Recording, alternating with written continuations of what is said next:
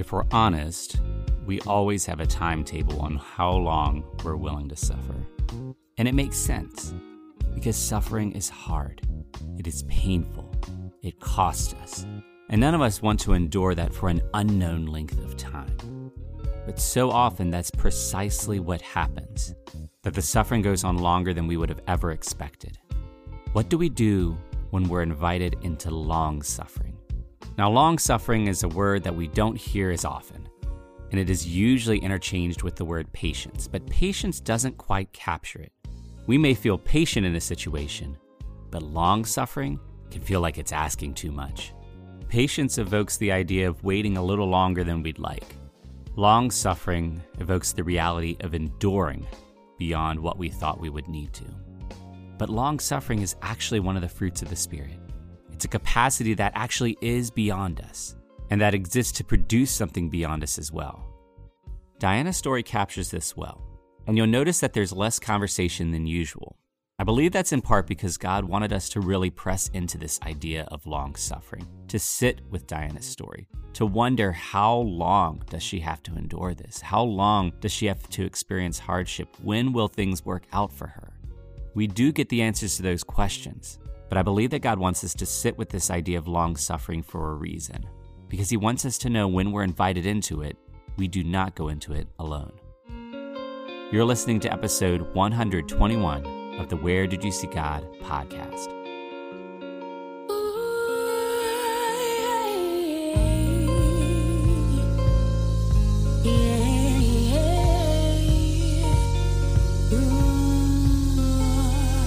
Father God, we just thank you that you are God and you are good. And we thank you for the privilege of just being able to talk about you, to be able to sit and process together who you are. And we thank you that you can guide this conversation, even if files are missing, if time zones are mixing things up. You knew this conversation would happen and you know where this conversation needs to go. And so we give it to you give you our words and our thoughts. We entrust them to you because we know you can do abundantly more with them. And we thank you in advance for how you are going to work through this conversation, even in ways that we might not expect. All this we pray in your most holy and precious name. Amen. Amen. Well, Diane, I'm looking forward to our conversation. I know bits and pieces of your story, and I have no idea what God may bring about. But before we get going, what would you want people to know about who you are before we start our conversation? How much time do you have? well, the short story would be I'm a singer songwriter, I'm a survivor of abuse, I'm an abuse advocate, I'm a host of the podcast, The Wounds of the Faithful. And most of my darkest times, my suffering has been to my ex husband of 13 years. And right now I'm also going through another transition of life, another period of suffering. My husband has been sick for the last two years, mm. and I'm going through some trials with work and trials with my own health. So God brings us through a few seasons. Yeah. So, I mean, even in just that, there's a lot of directions that this conversation could go. and one of the things that we talked about before we started recording is we were talking about the rabbit trails, but also how part of us praying at the start was inviting God to take it wherever. So, right now, I really believe that God's going to guide your heart in the direction the story needs to go. So, Diana, tell me a story. Well, I will start with the Reader's Digest version of my story. I think the darkest period of my life was when I was married to my now ex husband, and we met in church. I was singing a solo in church, and he came up and asked to be introduced to me. And he told me, Hey, you got a really great voice, and you should record an album. Hmm.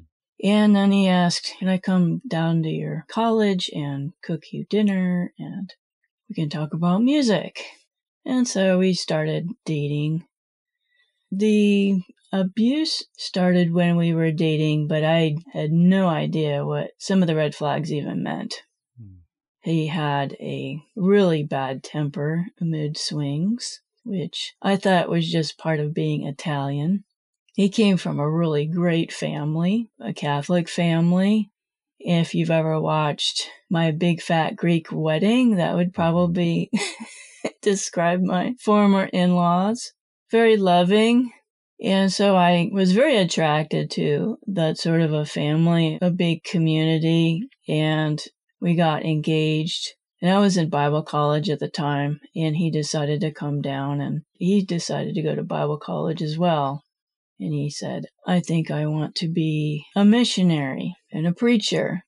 He knew that I did not want to marry anybody who was not going to go into the ministry because I was called to go into the ministry. I had been saved when I was 13 in vacation Bible school from my cousin leading me to the Lord. Hmm.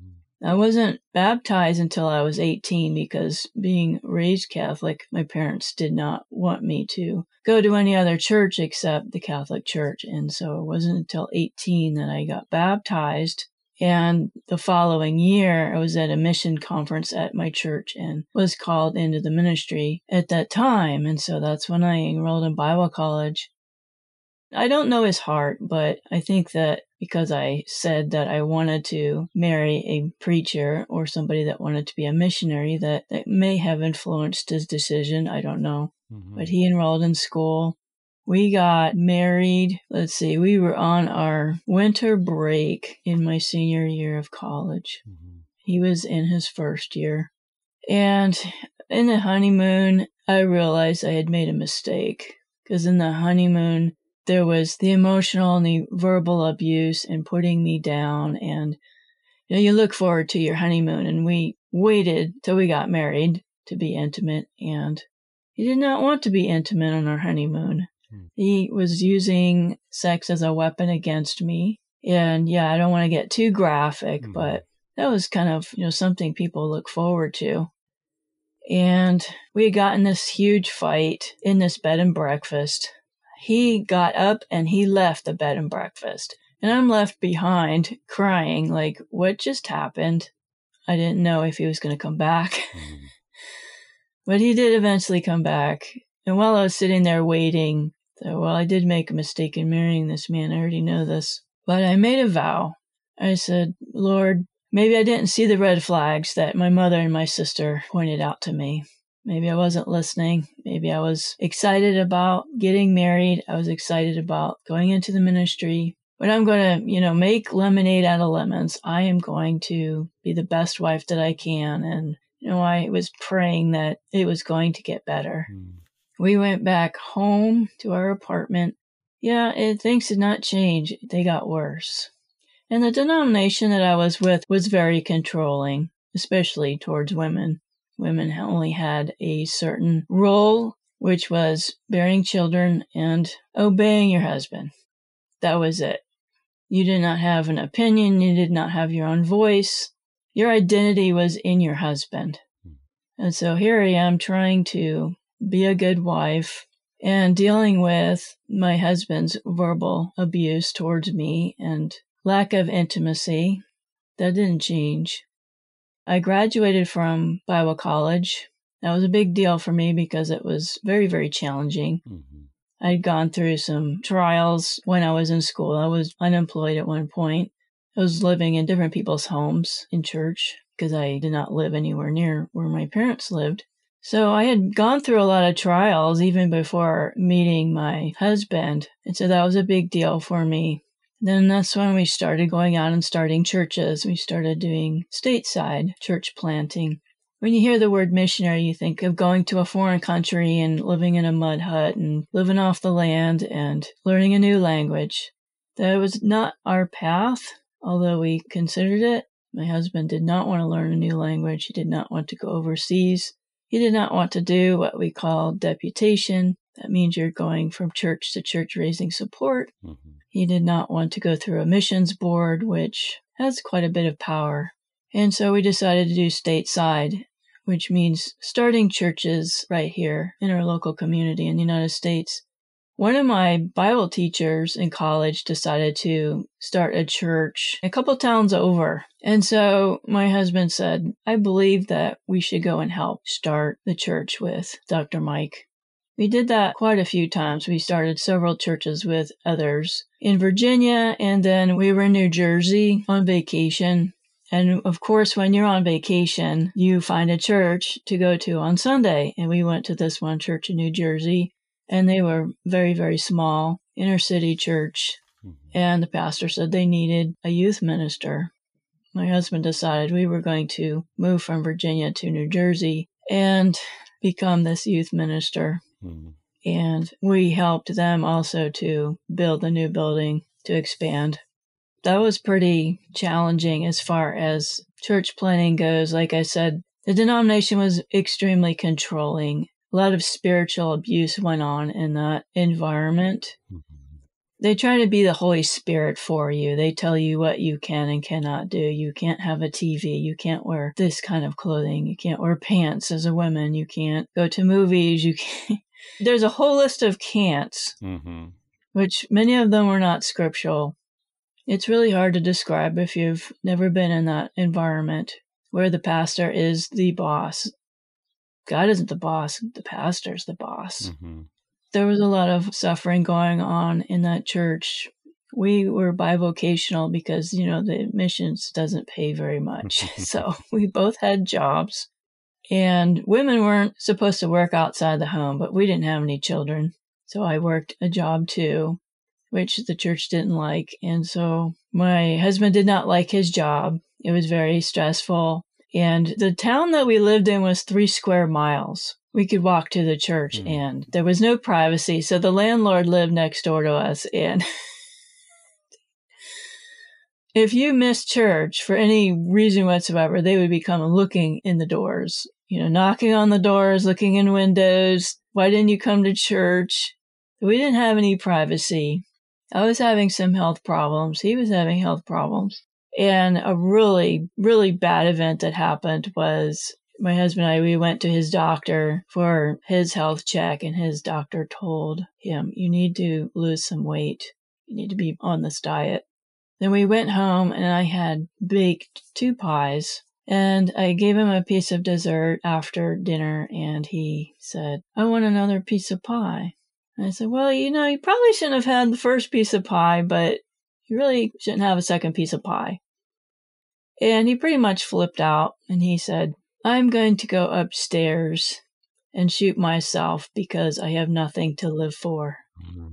Now, we had guns in the house, and he was trained in using firearms, but he had never done something like threatening suicide.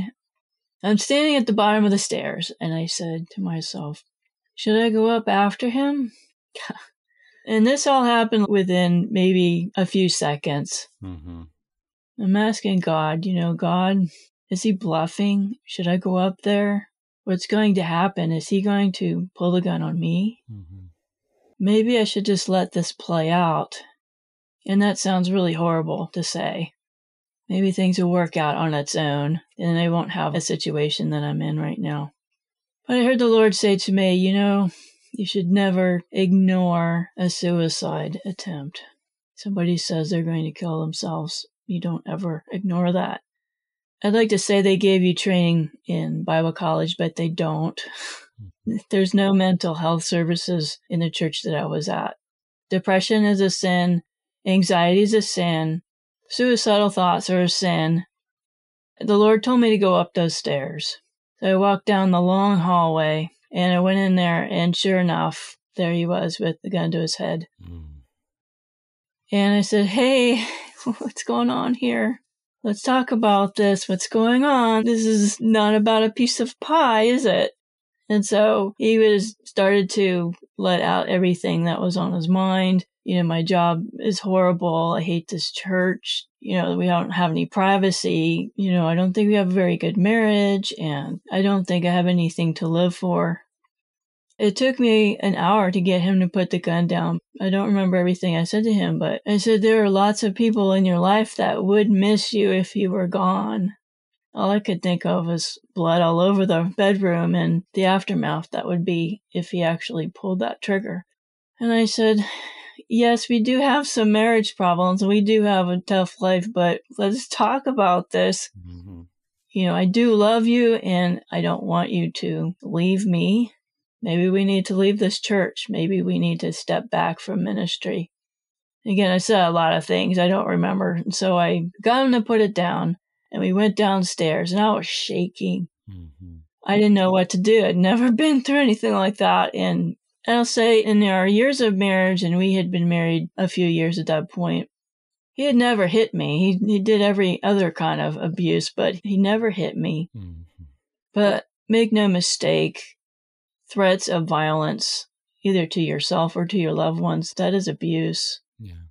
I didn't call 911. I should have. Looking back, I mean, now I know about mental health, Mm-hmm. but I didn't then. I should have called 911, but I didn't.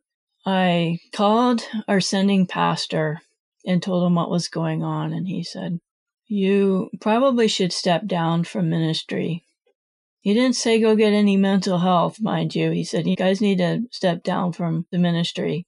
And I told my husband that he didn't want to. You know, telling anybody what happened in that house, that would mean losing our entire ministry. So we kept going. We kept going. I kept playing the dutiful wife out in public while I was being abused at home. Eventually, we got sick and tired of what was going on at the church. They actually brought in another couple that we didn't know this, but they were taking over our position. They didn't tell us until they announced it to the church that these folks were going to be the new youth pastor. Hmm. And so we were floored and we decided, okay, it's time to move on and leave. He got a transfer to Arizona, where we live now. We got a transfer with his job to Phoenix, partly because my parents live in Phoenix and we would have family there. So I thought, okay, this might be a fresh start for our marriage. Maybe things will get better. We moved, we bought a house, our first house that we owned. And we again started church planting with other people that needed help or wanted to start churches. I was on staff with one of the churches as a secretary to the head pastor. That was a story in itself. The pastor picked me because I had a Bible college degree. You know, we were just lay people at first. And so I was on staff as a secretary. As I mentioned in the beginning about my music, of course, I was in the choir and I was teaching voice. That was really important to me. The music, I was doing the solos and part of trios. And so I was using those gifts, but being the secretary to the pastor, I could hear everything that was going on. And I learned some things about the people in the church I did not want to know, did not want to learn. Mm-hmm. Things about the pastor I did not want to know. My husband was asking me about certain people in the church. Oh, what's going on with so and so? You must have some inside information. And I would say, nope, nope, don't have any. Mm-hmm. I can't tell you. Those conversations are private. Somehow, somebody started gossiping that I gave information about people in the church to people that weren't allowed to know about it. That wasn't true. I never betrayed any of those confidences. But the pastor decided to fire me. Mm-hmm. So I was pretty upset. I was pretty miserable at being fired from the church. But, you know, things happen for a reason. And so we started going to another church. It was already established, but again, they needed help. It was really small. And so again, we were part of the youth ministry and we started doing junior church and Sunday school. And of course, naturally, I was part of the music. I started playing piano for the church. A lot of the abuses went on in that church too. Mm-hmm. A lot of being the Holy Spirit for people, micromanaging people. I had a job. We both still had our jobs. The pastor expected me to be at everything, you know, Sunday morning, Sunday night, Wednesday night. We were bus captains, and there were certain times I could not be at church because I was working Mm-hmm. and he considered the ministry more important than going to the job. There was another church that was opening up in the next town. This preacher came to our church and said he needed help starting a church Mm-hmm. in Fountain Hills, which is a very wealthy retirement community. So my husband says, I think we should go over there and help him start a church. And it was just the same thing. This pastor did not even have a Bible college degree. And there were three or four of us And the only thing that he would preach about was salvation. We were all saved. And he would have these hour long sermons and then mm. an extended altar call for people that already professed salvation, which he was the only one that thought he was truly saved. And I was playing the piano. I was the only one that was willing to do the music. And he was telling me which kind of music that I was allowed to play. Mm-hmm. I came to church in culottes, just like a split skirt after work, I had worked late and I'm playing the piano in a split skirt for four people, and he reprimanded me for not wearing a dress. Hmm. And I understand about dress codes and certain things you should wear to church, but I was modest. Mm-hmm. So, all these legalistic rules, and nobody ever came back to church. We would invite people to come to the services, no one would ever come back. Mm-hmm. We went on vacation and we went to a church on vacation and we said, wow, this church is really good. and we actually got fed because the only sermons we were getting were how to be saved sermons. There was never any book studies or yeah. learning anything new or digging into the whole of God's word. Mm-hmm. So we went back home and we told pastor that we were leaving, mm-hmm. going our own way. And we went back to our previous church. At home, the abuse was still going on. We still had marriage problems. He started his own business, which I was helping him with, and we weren't making a whole lot of money. And so he put the pressure on me to do all of the work, bring home the money. Mm-hmm. The controlling was still going on. The house wasn't cleaning enough. Mm-hmm. I didn't put gas in the car don't ever get overweight or I don't think I could be attracted to you anymore.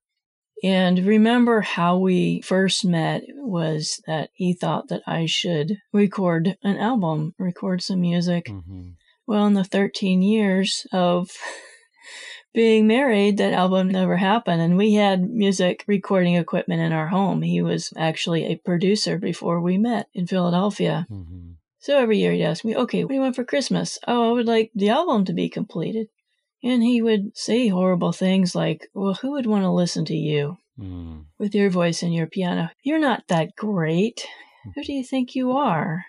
You know, I would try out for oratorios. I love Handel's Messiah. Mm-hmm. I've always wanted to sing in Handel's Messiah, so I had tried out for the soprano solo in Handel's Messiah in our local community. And I think I did a really good job on the audition. I really, really practiced, and the director said I did a good job, but I didn't get picked for the solo. And I came home and he was yeah, I'm glad you didn't get that solo part because you think you're all that in a bag of chips. Mm. And it just really hurt me because music was such an important part of my life. And that's how I connect with the Lord and the gift that the Lord gave me. That's the kind of environment that I lived. Yes, He didn't hit me yeah. Because they don't talk about abuse in church. Mm-hmm. They think, oh, abuse is, you know, black eyes and broken bones. Yes, that's true. It's black eyes and broken bones, but it's also these other things financial abuse, controlling what you spend, giving you an allowance, mm. cutting off access from your credit card. It's also tearing you down, not giving you any choices, not giving you any freedoms whatsoever. He would not let me visit my sister, who lives in France. I've always wanted to go to France because I speak French took it in school. He would not allow me to get LASIK surgery. I had worn bottle caps my whole life mm-hmm. and I wanted to get that surgery. He said, Oh, the doctors are going to butcher your eyes. You don't need that surgery. And the whole intimacy factor was still there. I was 110 pounds our whole married life. He said, Well, don't ever get fat, even though he was 210 pounds. you know, when I would approach the intimacy factor, you know, let's have a date night or initiate any kind of sex, he would say, Well, Diana, you didn't submit to me today, and so you don't get any sex. Hmm. I had asked some of my friends that were guys that were married, Is there something wrong with me? Why doesn't he want to be intimate? Why does he keep making excuses not to be intimate? My friends would say, there's nothing wrong with you, Diana. There's something wrong with him, that he does not want to be intimate. That was used as a weapon throughout our entire marriage. And I did not know I was being abused, mm-hmm. but I knew something was wrong. I know now what gaslighting is. I know now what narcissism is. because he looked really good on the outside. We were spiritual people. We were missionaries. We were serving in the church. But at home, we were living a lie mm-hmm. that something's wrong. And so I said, We need to go to marriage counseling. Would you do that? And I literally dragged him to marriage counseling. Three different counselors over our married life. You know what the counselor said? They said, You must not be submitting to your husband. Mm. If you would just submit to your husband, you wouldn't have any marriage problems. Oh, really? What about these areas over here? Oh, well, you need to read your Bible more and pray. And so there was probably only one counselor that acknowledged that, yeah, there are some things broken in this marriage that you need to deal with, but my husband would fold his arms, he wouldn't do the homework. He didn't want to be told that he was a sinner, that he was wrong, that he needed to make some changes. And so he stopped going to counseling. I started going into a depression. And I'm like, okay, yeah, I still did the church service and we're still doing the ministry, but I stopped reading my Bible. I stopped praying. I thought, well, God's not even listening to me. I'm like, what did I do to deserve this? I married a Christian. I married somebody that wants to be in the ministry.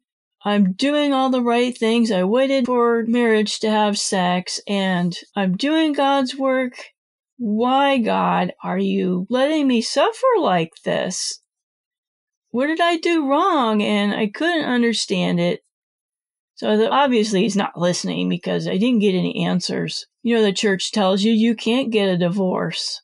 You can't get a divorce. And so I felt really stuck. I am stuck in this marriage. I am stuck here. He doesn't want to go to counseling. I don't know what to do. So I went like that for a long time.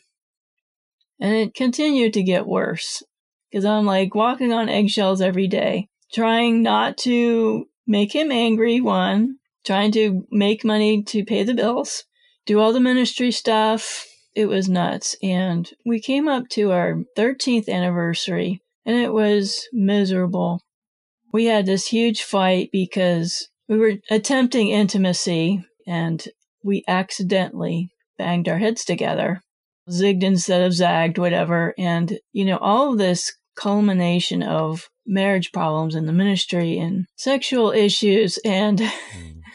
and then we banged heads physically banged heads and we were both mad and we just gave up for the night this isn't working the next day I woke up, I'm like, I cannot do this anymore. I, I can't. This is destroying me. And I said to God, I said, you know what? Church says you can't get divorced, but um, I'm getting out of here. You know, I'll take the consequences that you're going to dish out for divorcing, mm-hmm. but um, I'm getting out before this destroys me because I, I can't live like this anymore. And I called one of my girlfriends up who I had cried to more than once. And she said, You know what, Diana? I'm sick of you calling me up and telling me about your abusive husband. Just kind of tough love there. Mm. And I said, I don't know what to do. She's like, You need to get out of there. You need to get out of that abusive environment. I said, Well, I can't. The church won't let me leave. Something I'll never forget. She said, You know, Diana, God is not going to stop loving you because you left your abusive husband. And that day, that just hit me upside the head like a sack of bricks. You know what? You're right. God loves me no matter what. Mm-hmm. And I decided the next day I was going to make plans to leave my husband was doing some traveling back to visit his parents in four months, and I made the plans to leave when he was out of town for two weeks. And then my three friends helped me to leave. The only three friends that acknowledged that I was in an abusive relationship and I needed to get out. Mm-hmm. As soon as he found out that I was divorcing him, it was like all of a sudden he wants marriage counseling and all of a sudden he wants to change. And I said, you know, I told you there was going to be a day that marriage counseling was going to be too late. Mm-hmm. And today's that day. I had already moved out. And yeah, I met with our pastor just to humor the pastor. And he seemed to think that we could get back together. And I said, No, I forgive my husband. I don't wish him any evil. Mm-hmm. I don't think that he will ever change, though. I don't think he wants to change. I'm going through with the divorce. I'm sorry.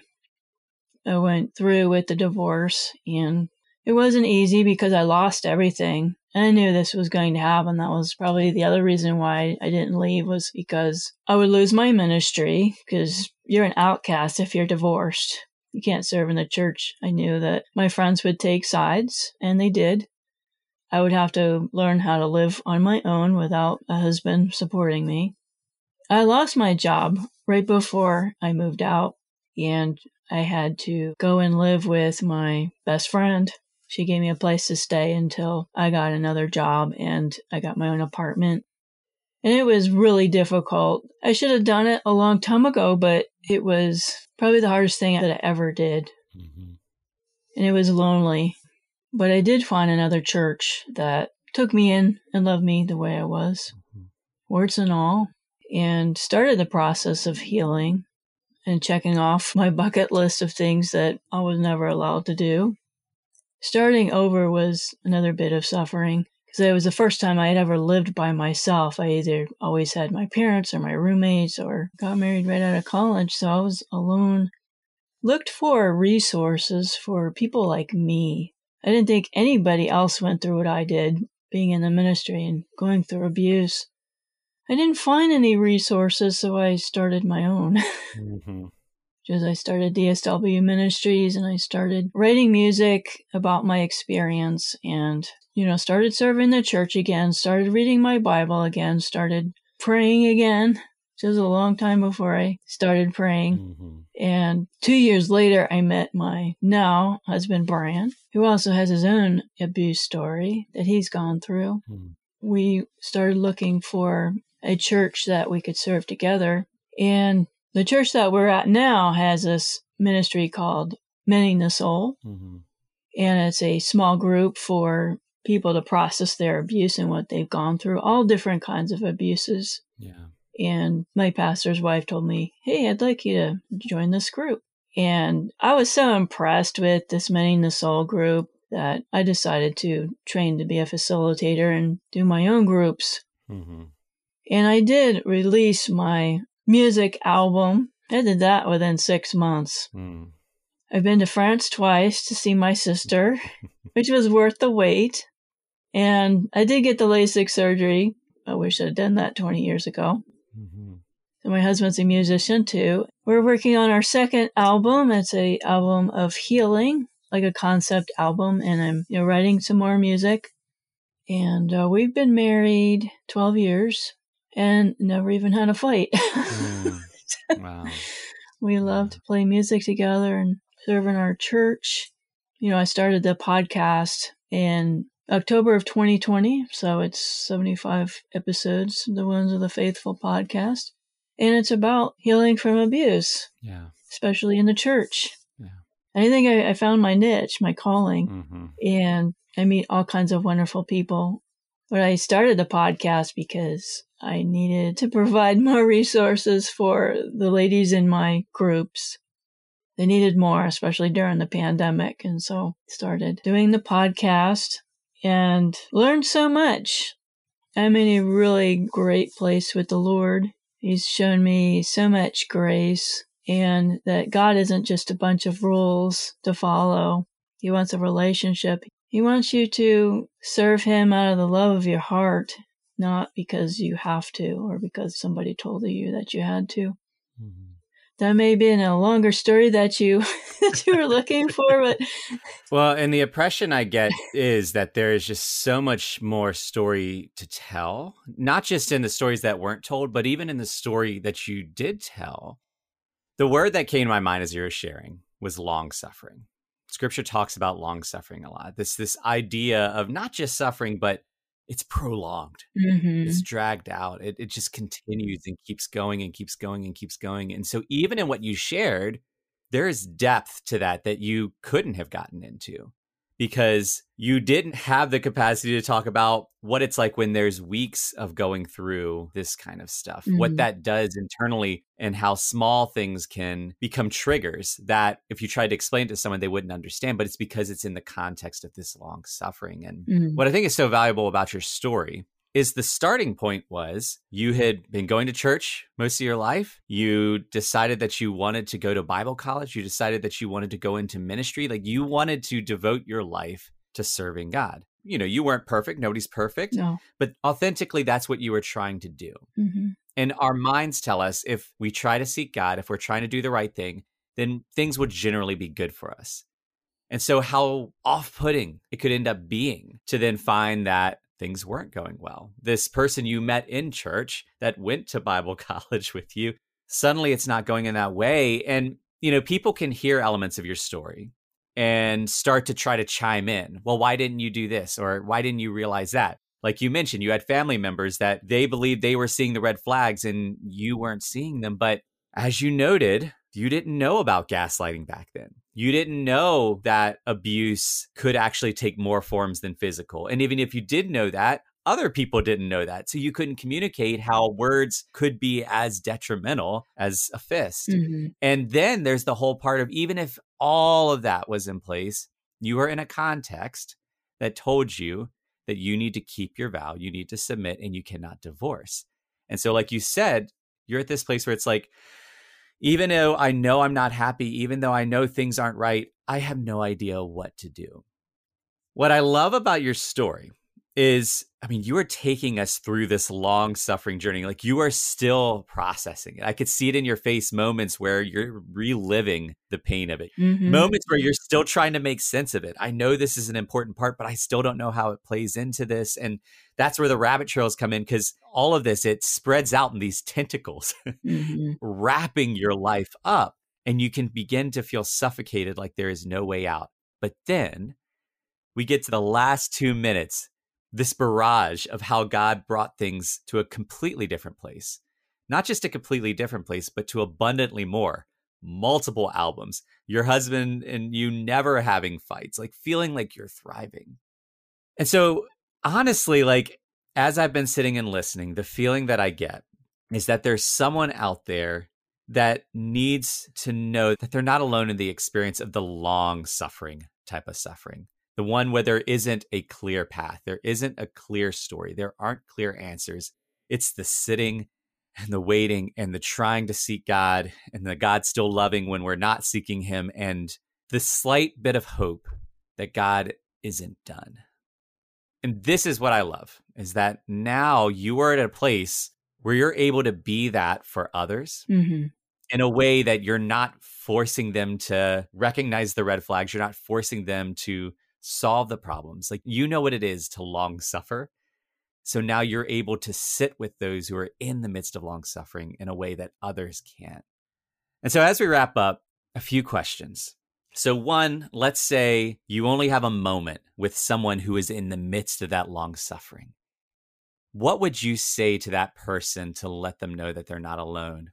I definitely would say you are a child of God and you are valuable, you are loved, and you deserve to be treated with respect and honor. And that God doesn't want you to suffer in unnecessary suffering. He didn't cause your abuse. Just take that step towards change to get out of that situation. Ask for help. It's really, really hard to see the forest for the trees, right? When you're in the middle of a horrible situation, a long situation of abuse, it's hard to know anything else. It's hard to know. Am I ever going to have a normal life? Am I ever going to be happy? But there is life on the other side of that. I'm on the other side of that chasm of suffering. Yeah. And it was hard. It is the hardest thing I've ever done to make the decision to get out of that abuse. Mm-hmm. But God will be with you. Yeah. He is with you. There's this exercise we do in Mending the Soul. We create a timeline of all the major events that have happened in our life.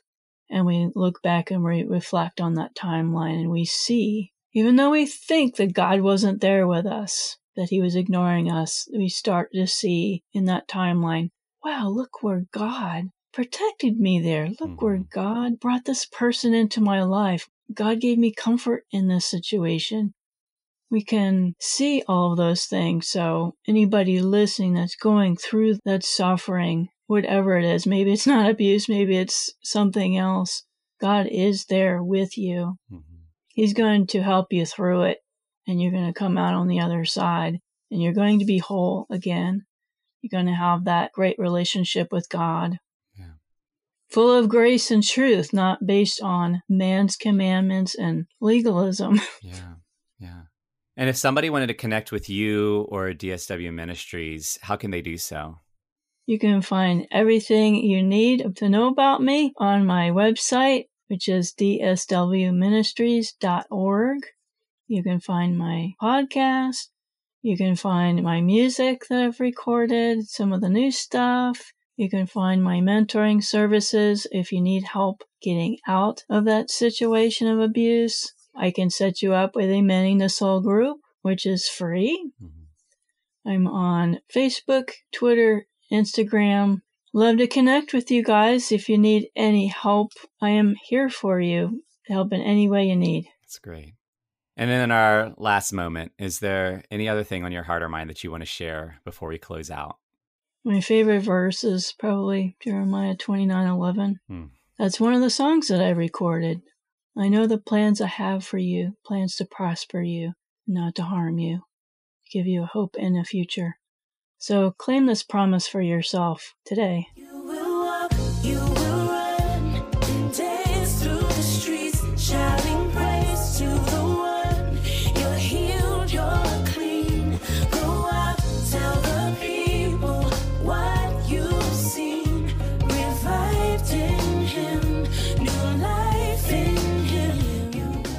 How long, O Lord? Will you forget me forever?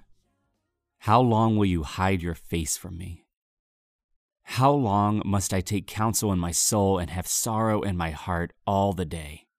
How long shall my enemy be exalted over me? Consider and answer me, O Lord my God. Light up my eyes, lest I sleep the sleep of death, lest my enemies say, I have prevailed over him, lest my foes rejoice because I am shaken but I have trusted in your steadfast love. My heart shall rejoice in your salvation. I will sing to the Lord, because he has dealt bountifully with me. There was a season where I sat with Psalm 13 a lot. I remember there was one particular song by Shane and Shane where they put this passage to music, and I would just play it and sit in this space, wrestling with this question of how long, O Lord? How long? That question had to live in Diana's mind often. How long, O Lord? Diana was trying to seek God.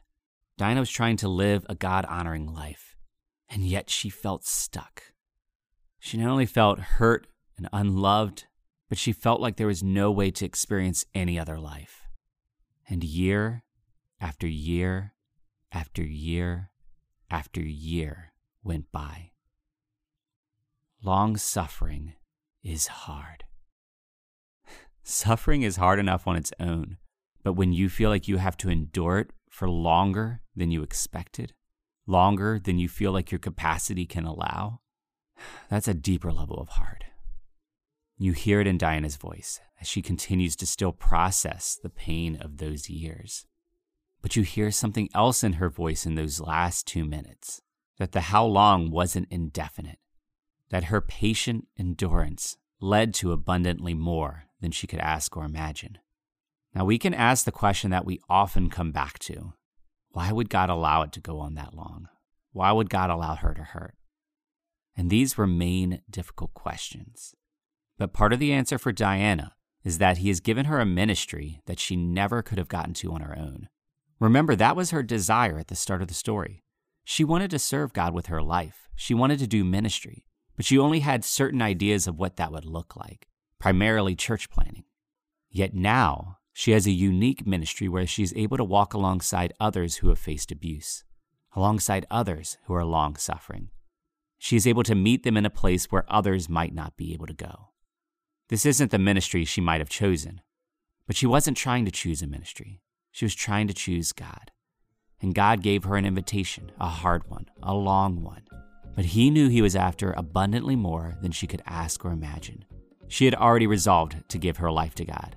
But it was painful as she recognized what that really meant over those long years of long suffering.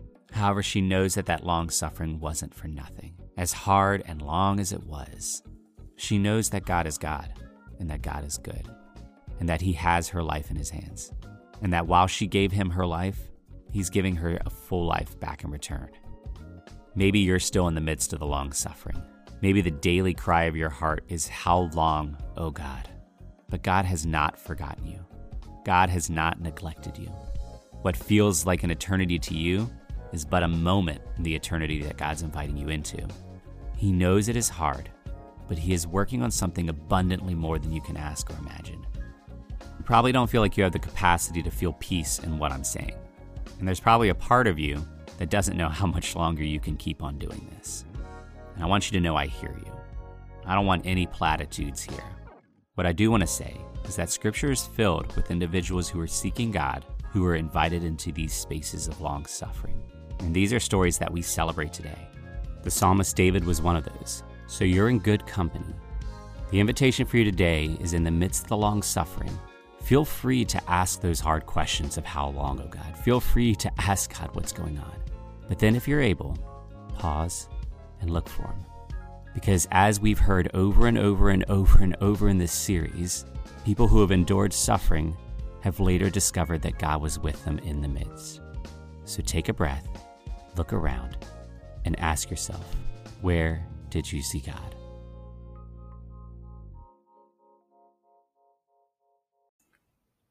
Have you ever wanted to read Revelation but haven't known where to start? Or have you been afraid to read Revelation because of all the ways you've seen it misused? Or maybe you haven't even wanted to touch Revelation but feel like maybe you should since it's part of the Bible? Well, if you're in any of these positions or any other ones, I've got a resource for you. It's called A Journey Through Revelation for the person who doesn't want to read Revelation. And here's the thing the hope for this resource is that it makes the exploration of who God is and what revelation can mean for you accessible, whatever you believe. And this will not be your normal revelation study. It's not going to dive into the historic representations of the imagery or expertly decipher the prophecies. The goal of this is not to tell you what revelation means, it's to explore what it can mean for you. Now, this thing is available for you right now in a few forms. One, you could go to www.wheredidyousee.god.com slash revelation and you can find a PDF for free, which you can read on your phone, on your device, or print out. But if you like something that's a little nicer looking, it is also available through Amazon on Kindle and in paperback form. And I prefer paperback, whether you print it or you get the one on Amazon, because this gives you a place to write some things out because you're going to want a place to write things out. Because I really do believe that God wants to speak to you through revelation, whatever you feel about revelation, whatever your experience, and whatever you think about God. So if you're interested, get it for free, get it for a very, very, very low price. This is not about making money, but about us together exploring how we can see God in the midst of such a difficult and controversial book. Thank you so much for taking the time to listen to the Where Did You See God podcast. And I would love for your stories to be a part of it as well. So there are a number of ways that you can do that. You can check out our Facebook page at Where Did You See God podcast. You can go to anchor.fm slash Where Did You See God, or you can leave a brief voice message at 804 372 3836. I would love to hear your stories. And if the stories you've heard have encouraged you, uh, think of someone else who could be encouraged as well and share it with them. The music you've been listening to is You'll Walk, You'll Run by Urban Doxology. They are a solid group, and you will love listening to the rest of their music. So check them out. And as always, as you go through your day, ask yourself, where did you see God?